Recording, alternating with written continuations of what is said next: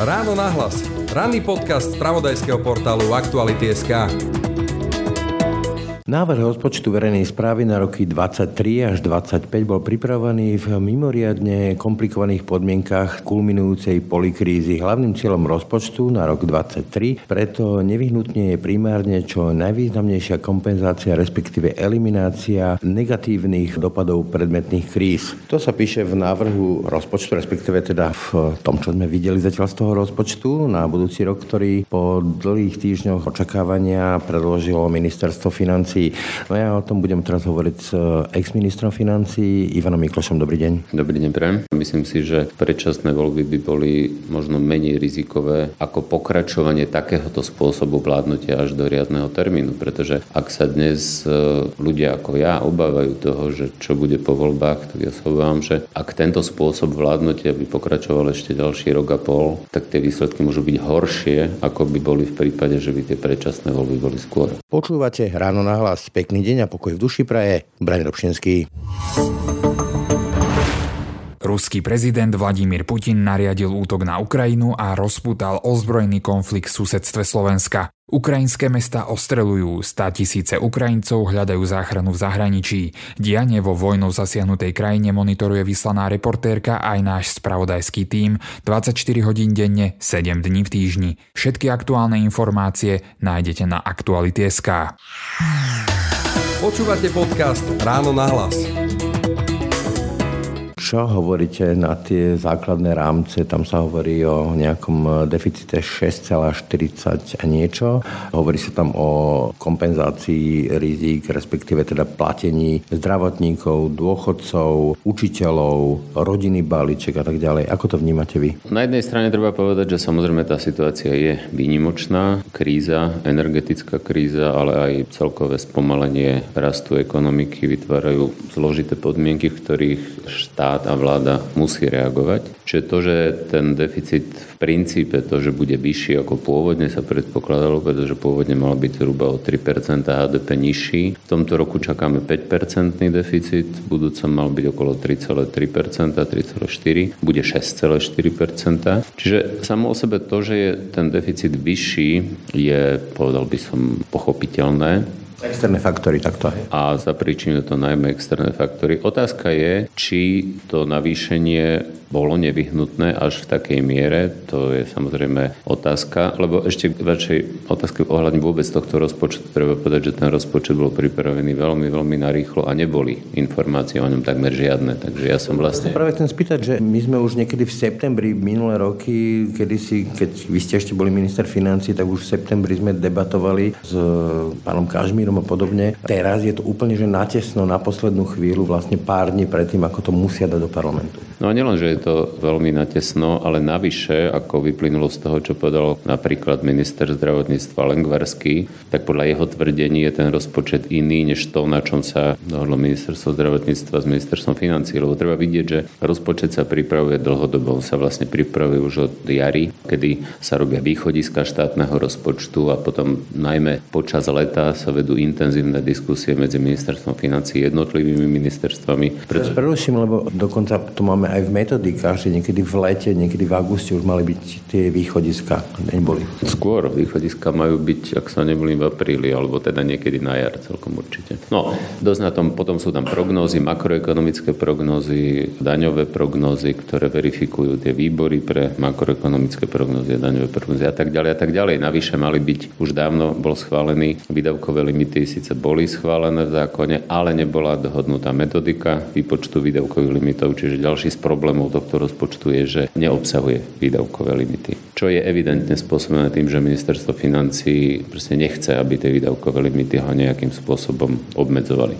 Čiže aby som ale zhrnul tú vašu prvú otázku, teda ako celkovo ten rozpočet vyzerá, tak vyzerá tak, že bol pripravovaný povedzme neštandardne v tom zmysle, že je pripravený príliš neskoro, že o ňom nemá nemáme ani všetky potrebné informácie, aby som vedel urobiť nejaké, nejaké konkrétnejšie alebo podrobnejšie posúdenie. A je tam veľmi veľa neznámych reaguje na krízu, ale otázka je, či na tú krízu reaguje dostatočne. No a navyše je to ale celá tá diskusia okolo rozpočtu je ovplyvnená aj tou celkovou politickou situáciou a to už vlastne asi riziko toho, že ani nebude schválený, že môžeme fungovať podľa rozpočtového provizória je jedno z najvyšších, aké doteraz v histórii Slovenska asi bolo. Bola diskusia na sociálnej sieti okolo rozpočtu ministerstva zdravotníctva, kde to skritizovali pán Smata napríklad, že teda je to vlastne podseknuté o 83 miliónov proti tohto ročnému roku, ale niekde sa skrýva 340 miliónov v nejakej také všeobecnej kapitole, čo odôvodňoval štátny ministerstva financí tým, že veď je veľké riziko provizória, tak to lepíme vlastne tak, že keby bolo provizórium, tak z tohto môžeme čerpať.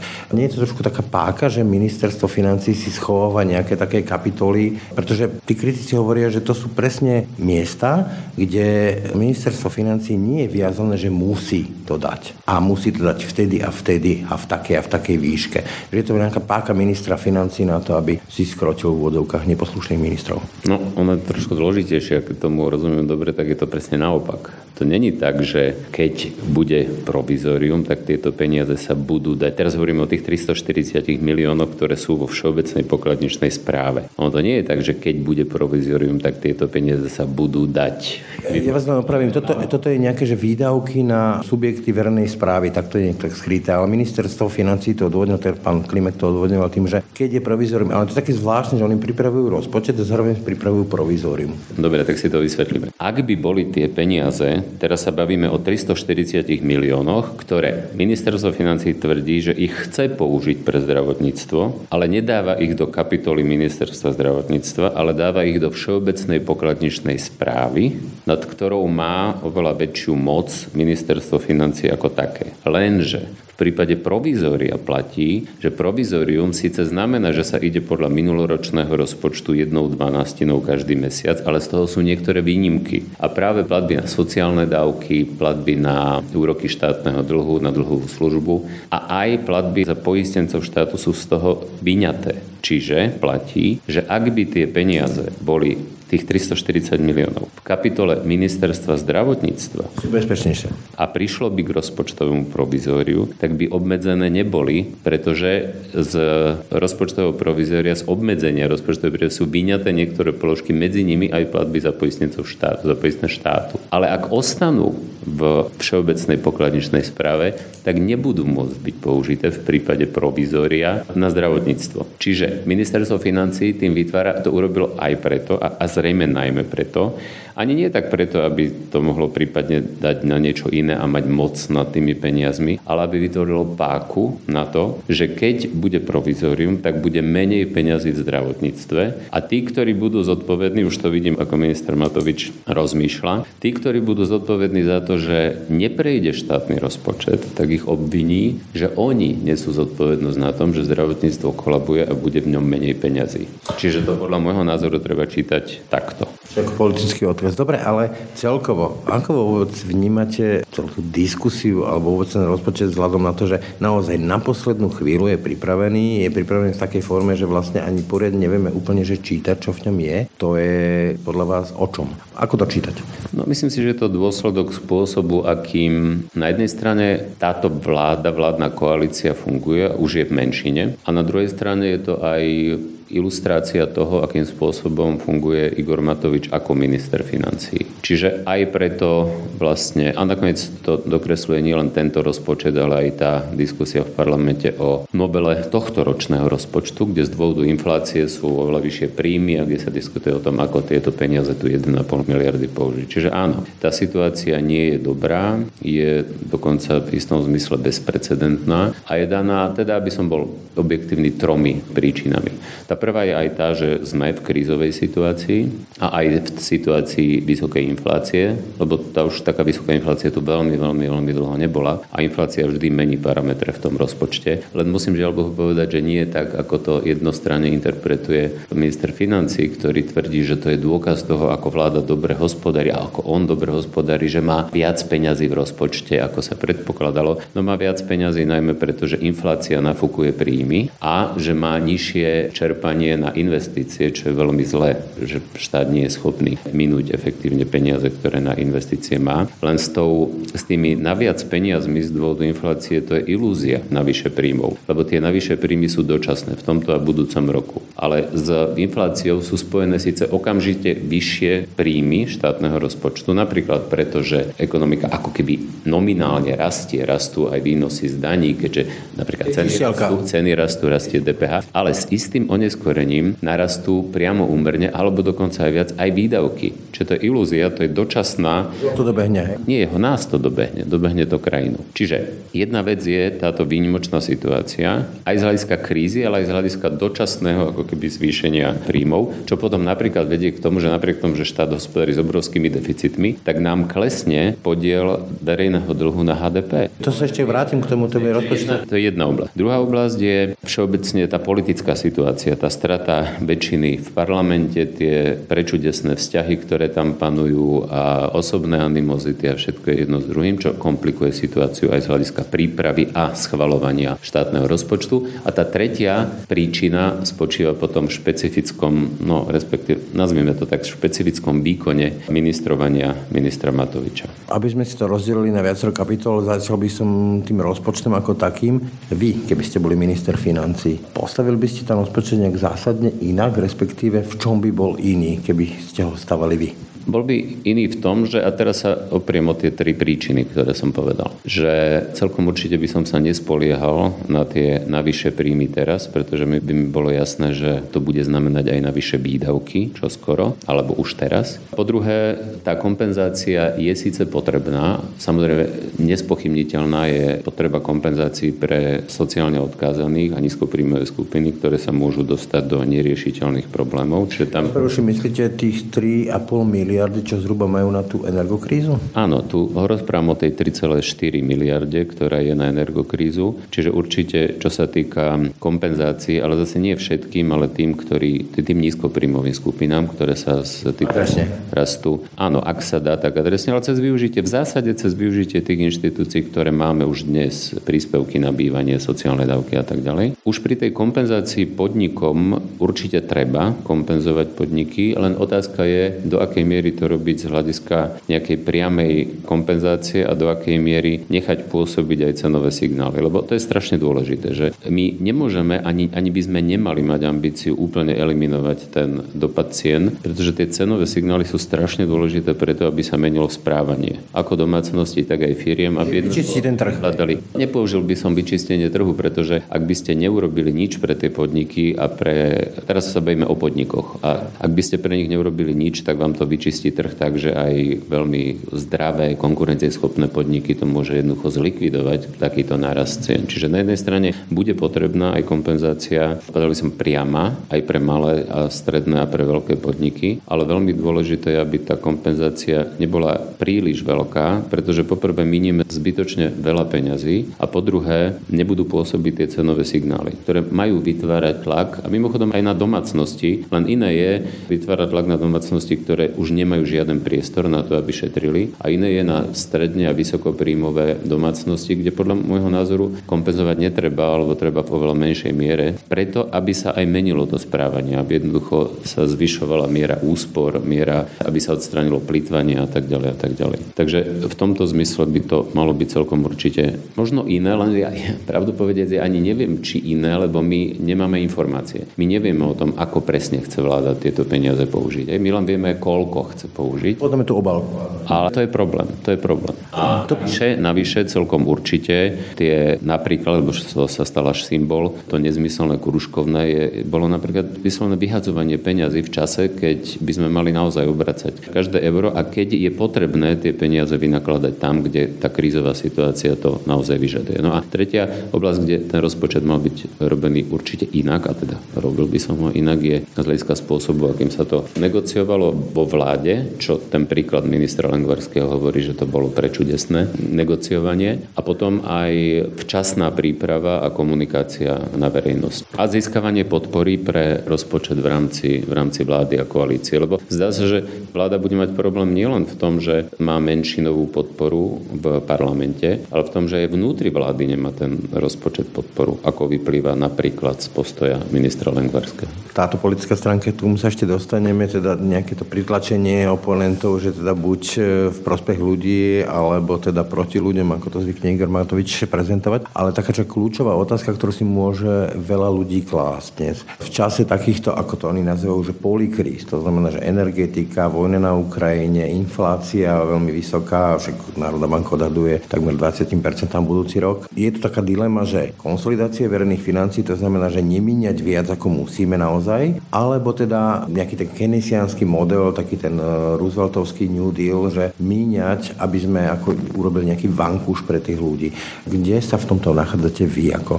Je toto čas na to, aby sme povedzme sa aj v úvodzovkách že vykašľali na nejakú konsolidáciu, alebo nie? Tak v tomto zmysle je v zásade medzi väčšinou tých, alebo medzi mainstreamovými ekonomami zhoda, že v krízovej situácii netreba šetriť. V krízovej situácii treba zmenšovať dôsledky a dopady tej krízy, ale zároveň platí, a to je ten problém, že v dobrých časoch treba šetriť a treba si vytvárať rezervy a vankúše na to, aby sme v zlých časoch, ktoré evidentne žijeme, mali dostatočný priestor, aby sme bez ohrozenia dlhodobej udržateľnosti verejných financií mohli pomôcť tej ekonomike znížiť ten prepad. Hej? No ale to je práve problém Slovenska, že Slovensko v dobrých časoch a väčšinu tých dobrých rokov tu vládli tri vlády, vlády Smeru a Fica, že sme jednoducho prehajdákali tieto, nielen tieto dobré časy, ale aj peniaze, ktoré sme vtedy mali konsolidovať. Len na ilustrácii poviem, že v roku 2018 a 2019 mala viac ako polovička krajín Európskej únie mala prebytkové rozpočty. My sme mali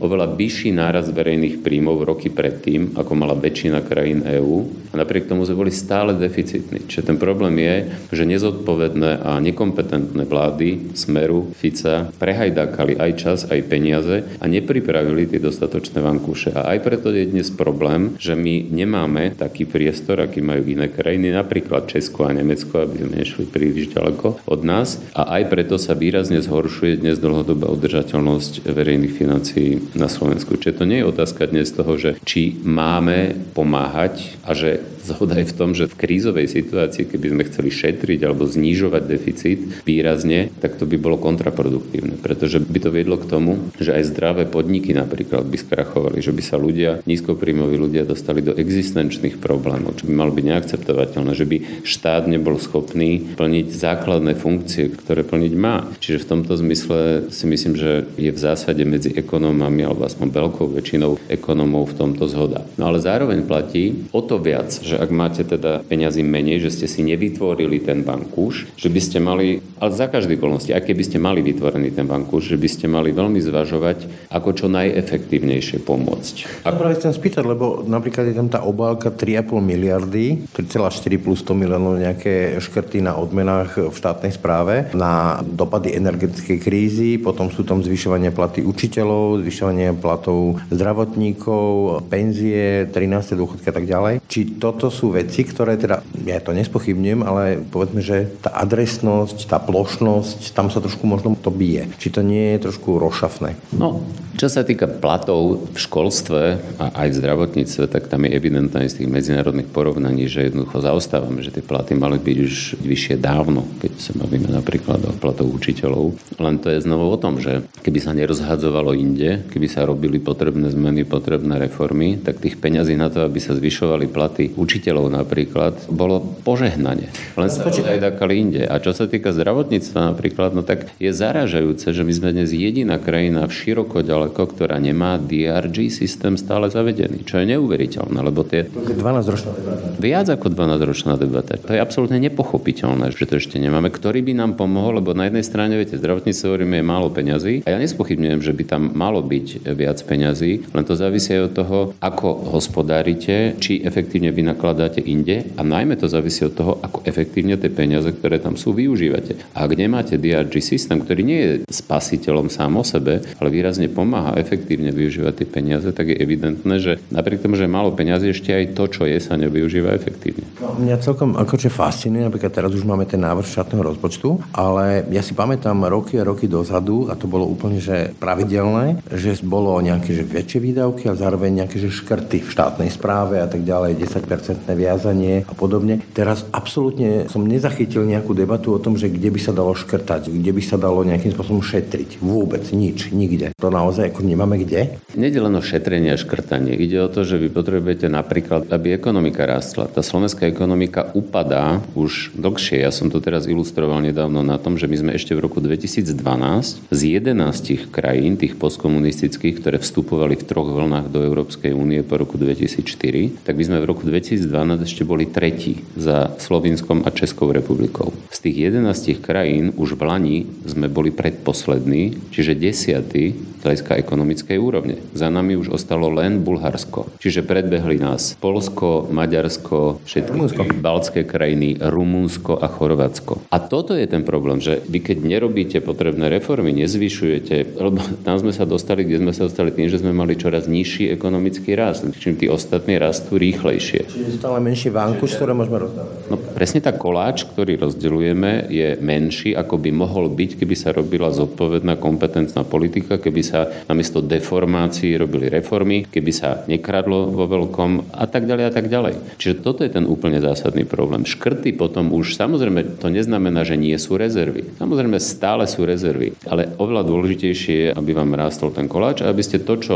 vynakladáte, vynakladali efektívne a určite, určite máme aj prezamestnanosť vo verejnom sektore. Naposledy, keď sme boli ešte v druhej Turindovej vláde, jedna z reforiem, ktorú som robil na ministerstve financí, bola, že sme znížili počet zamestnancov o 30% Minule mal Miro Beblavý veľmi dobrý článok o tom, ako za posledné roky, mnohé roky, narastla zamestnanosť vo verejnom sektore. Tá smeracká reforma ESO sa myslím bola, bola výsmechom, výsmechom a nie reformou verejného sektora. Čiže ten problém je v tom, že krajina, ak chce byť úspešná, musí neustále sa modernizovať, neustále robiť reformy, neustále zvyšovať efektívnosť svojho fungovania. A to sa u nás jednoducho dlhé roky, dlhé roky nedialo. A teraz sme, keď prišla vláda, ktorá mala ambíciu niečo v tom zmeniť a urobiť, tak poprvé mala smolu v tom, že udrel COVID a potom prišla vojna na Ukrajine a energetická kríza, ale ani to ju neuspravedlňuje, lebo neurobila ani to, čo mohla z dôvodov vnútorných sporov a rozporov, ktoré vieme, ako dopadli, ako tá vláda vládna koalícia funguje. Čiže keď to rozmením na drobné a veľmi to tak zjednoduším, už nie je také tie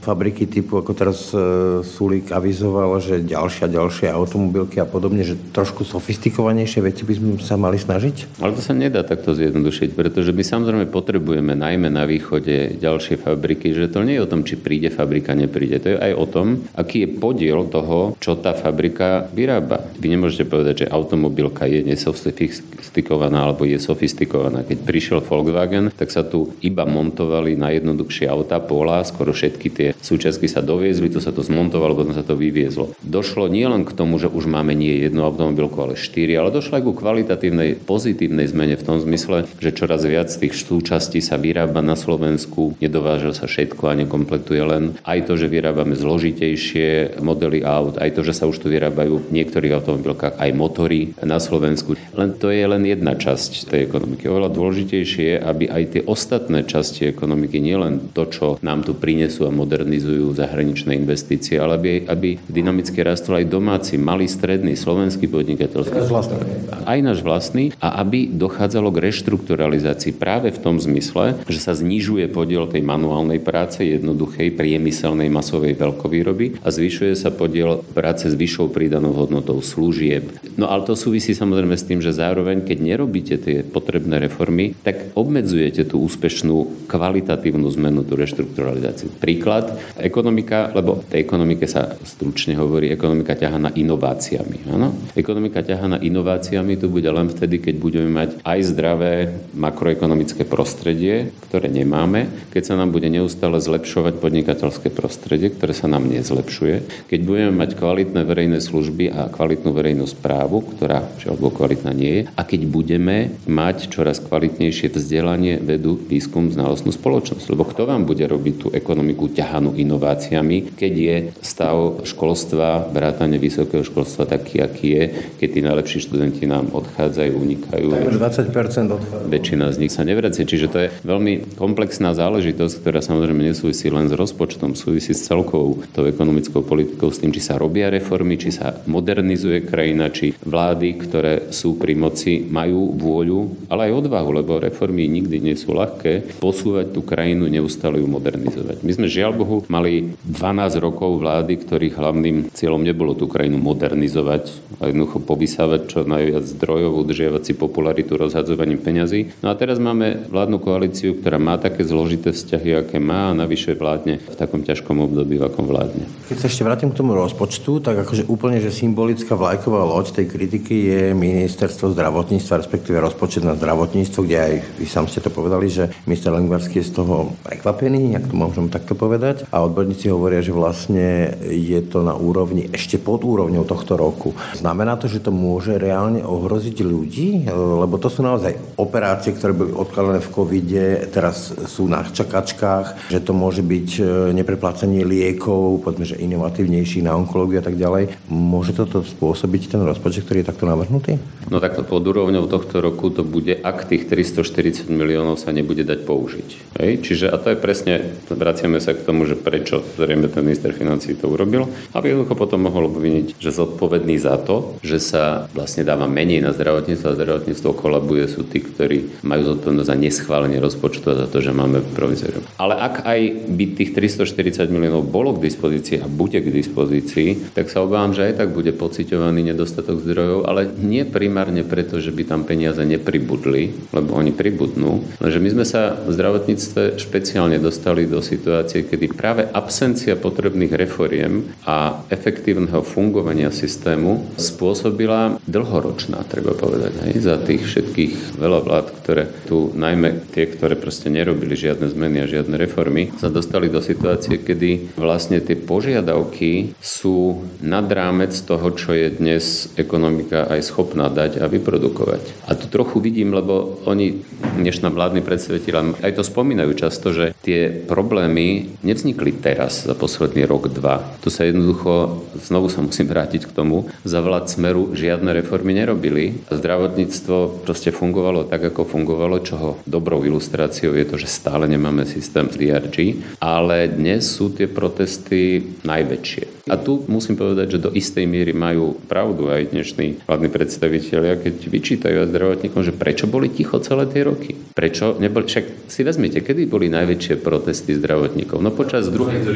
To, to boli tie plášte, povedzme. Počas druhej Zurindovej vlády boli povestné plášte a počas Radičovej vlády boli tiež štrajky Lekárskeho odborového zväzu a ústupky vlády a tak ďalej. Bolo ticho. Počas smeráckých vlád bolo ticho. A jedna z, jedna z príčin, prečo sme, jedna zo zásadných príčin, prečo sme dnes v takej situácii, akej sme aj v zdravotníctve, je to, čo sa v zdravotníctve dialo počas smeráckých vlád. Alebo nedialo, lebo nielen čo sa zle dialo, aj čo sa dobre nedialo. Na vyrovnávanie sa s dopadmi energokrízy je tam obálka 3,4 plus 100 miliónov, čiže 3,5 miliardy.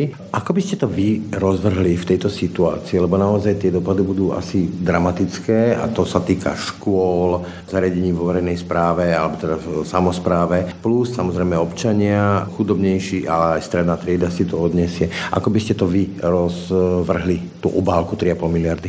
No ja nemám ústru, ako konkrétne by sa to dalo. Ja viem princípy, na akých by sa to malo postaviť a to som vám už povedal. Čiže dnes je to rozhodnuté tak, že 1,2 miliardy je navrhované pre domácnosti, 1,5 miliardy, ak sa nemýlim, je navrhované pre podniky a 700 miliónov je navrhované pre verejný sektor. Čiže aj samozprávy a tie inštitúcie, ktoré sú vlastne financované zo strany štátu a verejných financí. No... Lebo sa chcem spýtať, že či to neskončí tak, že proste sa to bude e, kompenzovať takým tým plošným spôsobom, že kto bude kričať, ten dostane. Ja neviem, ako to bude, lebo to nevie nikto.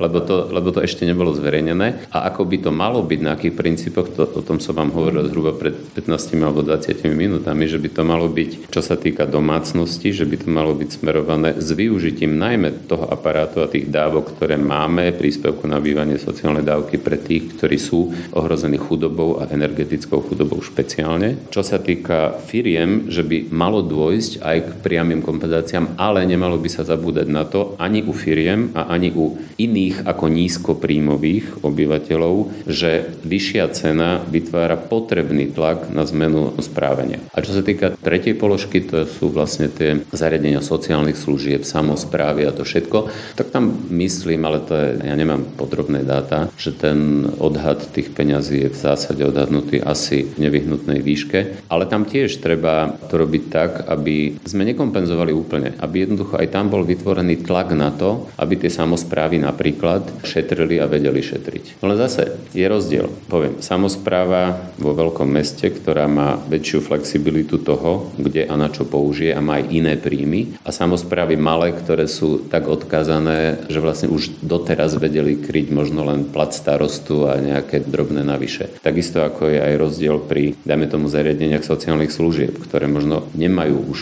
priestor na to, aby si vedeli nejaké iné výdavky znížiť, aby to vedeli kompenzovať. Takým veľkým damoklovým mečom je aj zákon o rozpočtovej zodpovednosti. Dneska už sa blížime k tým 60%.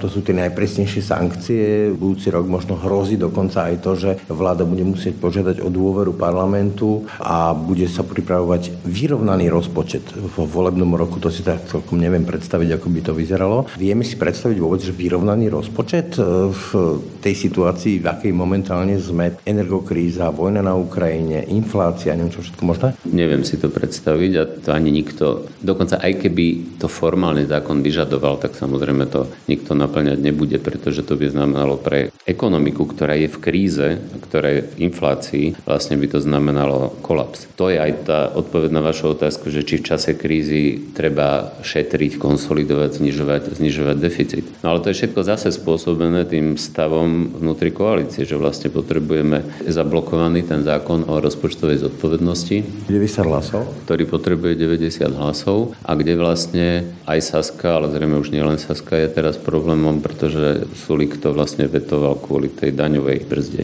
Čiže dá sa s určitosťou povedať, že keď tam nedôjde k dohode na novelizácii vlastne toho ústavného zákona, tak síce formálne bude mať vláda povinnosť požiadať o dôveru a pripraviť vyrovnaný rozpočet a znižovať deficit, ale v skutočnosti to zrejme nebude schopná naplniť a urobiť. Neviem, proste formálne by to malo byť, ale reálne sa to nebude diať. Čo to je za signál napríklad pre trhy, pre to, ako si budeme požičiavať v No tak my už dnes si požičiavame výrazne drahšie. Ešte pred pár mesiacmi sme si požičiavali za 1%, teraz si požičiavame za 3,7%. Požičiavame si už drahšie ako Portugalsko alebo Španielsko. Ale dnes si požičiava drahšie každý, len my si požičiavame ešte drahšie, ako by sme museli, keby sa nerobili tieto chyby. No ale viete, sa pýtate, ako je to možné. No však je to možné napríklad tak, že vláda nemala zvyšovať platy a zvyšovala ich. Platy členov vlády. Myslím, že začiatkom tohoto roka podľa platných pravidel. Myslím, že teraz to dávajú do poriadku. Že to áno, čiže len od maja. Áno, áno, áno. Čiže no tak keď máte na výber medzi tým, že nedodržíte nejaký zákon, ktorý sa nedalo zmeniť, lebo je taká situácia, aká je, a tým, že vám skolabuje celá ekonomika, no tak čo si asi vyberiete? Úplne, že kľúčová vec je to schvalovanie rozpočtu. A tam to vyzerá veľmi zvláštne, lebo teraz vidíme tú snahu o novelizáciu súčasného rozpočtu, tohto ročného rozpočtu, kde to vlastne dusí Saska s opozíciou, on neotvára parlament. Ako by ste vy jednali o tom budúcoročnom rozpočte? Lebo naozaj vláda je v menšine, to znamená, potrebuje rokovať. To sme tu zažili za Mikuláša Zurindu, rokovanie s poslancami opozície, nezávislými a podobne. Teraz e, nevidíme nejakú takú snahu dohodnúť sa. Skôr také veľmi tvrdé odkazy koalícia versus opozícia, Igor Matovič versus Richard Sulik a podobne. No však vy ste si vlastne odpovedali v tej otázke, lebo áno, za vlád Mikuláša Zorindu tiež nebola situácia jednoduchá, bolo treba hľadať riešenia, no tak premiér a líder koalície Zorinda ich hľadal. Premiér a líder koalície, líder najsilnejšej koaličnej strany nebol generátorom konfliktov, ale bol tým, ktorý sa snažil tie konflikty tlmiť a hľadať dohodu v rámci koalície a podľa možnosti hľadať aj širšiu, ak, ak sa ocitol v menšinovom postavení. No a dnes je situácia taká, aká je, pretože líder, naj, najmä preto, aj keď samozrejme nie je to len jeho zodpovednosť, ale najmä preto, že líder najsilnejšej koaličnej strany sa správa inak, ako sa správal líder Zurinda, keď bol lídrom najsilnejšej koaličnej strany.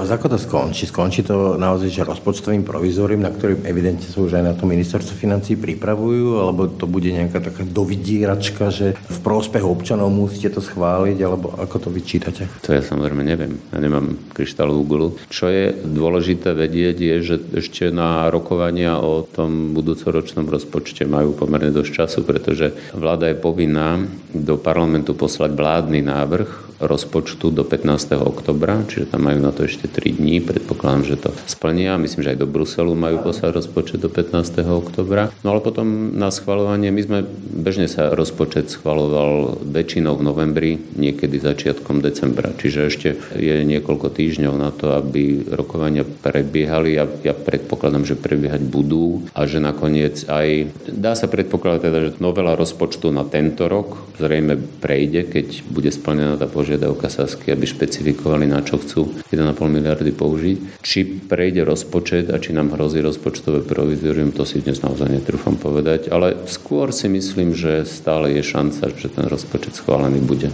Hovorí tu už aj Boris Kolár, že keď neprejde rozpočet, tak e, to odpískame, budú predčasné voľby. Hovorí to Igor Matovič, že rozpočtové provizorium je vlastne katastrofa. Keby naozaj neprešiel rozpočet, bolo by rozpočtové provizorium, bola by to katastrofa a dôvod na to, aby naozaj táto vláda to zabalila? Ale tak ja už som niekedy v júni napísal, že ja už si myslím, že som jednoducho zmenil názor a myslím si, že predčasné voľby by boli možno menej rizikové ako pokračovanie takéhoto spôsobu vládnutia až do riadneho termínu, pretože ak sa dnes e, ľudia ako ja obávajú toho, že čo bude po voľbách, tak ja sa obávam, že ak tento spôsob vládnutia by pokračoval ešte ďalší rok a pol, tak tie výsledky môžu byť horšie, ako by boli v prípade, že by tie predčasné voľby boli skôr. Čiže chcete povedať, že tento spôsob vládnutia odradí stále viac a viac ľudí, ktorí sú ochotní voliť zmysluplné demokratické strany? Takto? Áno, nazvime to tak, že hrozí, že ak tento spôsob vládnutia by pokračoval, tak voliči, ktorí by boli ochotní a schopní voliť protisystémové strany, budú skôr pribúdať ako ubúdať. A za proti jednoznačne protisystémové strany, aby som to bol konkrétnejší, považujem fašistov a Ficov smer. Toľko Ivan Mikloš, ďakujem za rozhovor. Ďakujem pekne.